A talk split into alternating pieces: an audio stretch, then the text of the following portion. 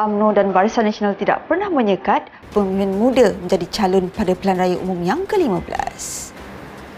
Pengarah Pilihan Raya Datuk Seri Tajuddin Abdul Rahman berkata proses peremajaan sering berlaku di dalam UMNO sejak dari dahulu lagi.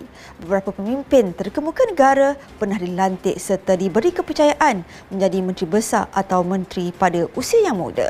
UMNO memang menggalakkan orang muda yang mempunyai kelebihan dari segi fizikal dan mental tetapi mereka juga mempunyai kekurangan dari segi pengalaman jika dibandingkan dengan pemimpin yang lama. Tegasnya lagi, perlu ada kombinasi antara pemimpin pelapis dan senior serta berpengalaman menjadi wakil rakyat untuk mentadbir negara. Menurutnya lagi, UMNO memang menggalakkan orang muda yang mempunyai kelebihan dari segi fizikal dan mental tetapi mereka juga mempunyai kekurangan dari segi pengalaman jika hendak dibandingkan dengan pemimpin yang lama. Sejak tertubuhnya negara ini, Malaysia telah ditakbir oleh empat buah model kerajaan. Setiausaha Agung AMNO Datuk Seri Ahmad Maslam berkata empat model tersebut adalah Barisan Nasional yang dahulunya dikenali sebagai parti perikatan yang memegang tampuk pemerintahan selama 63 tahun.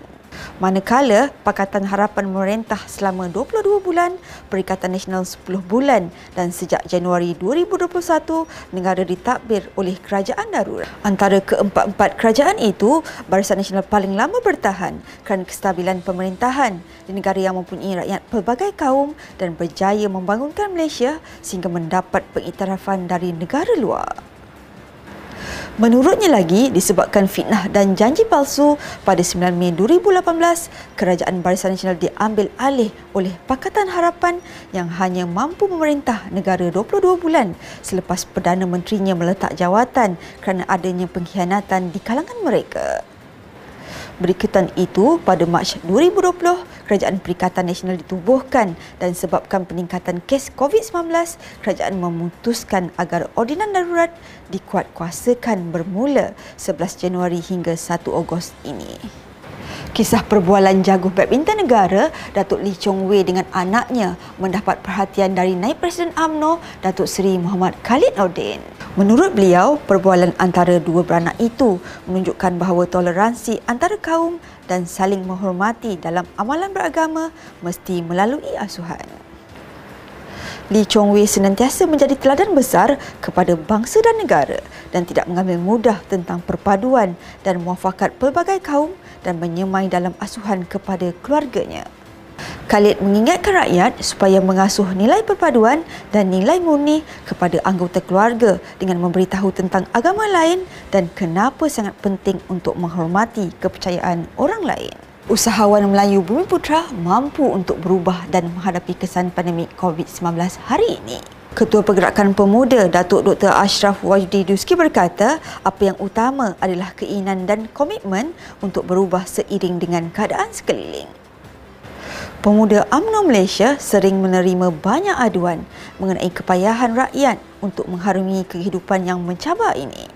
Tegasnya lagi, rakyat perlu segera mengadaptasi teknologi dan internet dalam operasi seharian agar sasaran kerja tercapai dan produktiviti pekerja tidak berkurangan.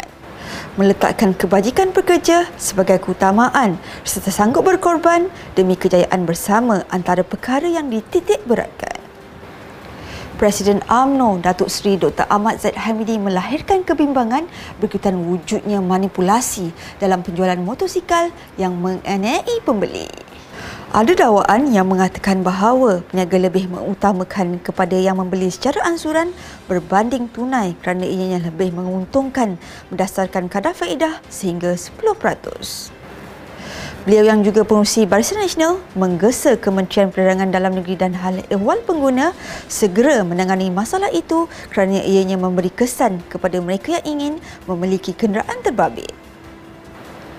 Di samping itu, tiada kawalan harga jualan menyebabkan model yang sama dijual dengan harga yang berbeza oleh peniaga. Tegasnya lagi, pihak berkuasa dan pengeluar seharusnya menyelaras harga setiap motosikal supaya tidak pihak yang mengambil kesempatan disebabkan peningkatan permintaan.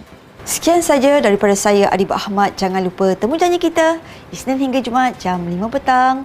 5 berita pilihan hanya di Pumas 5 at 5. Assalamualaikum dan salam muafakat nasional.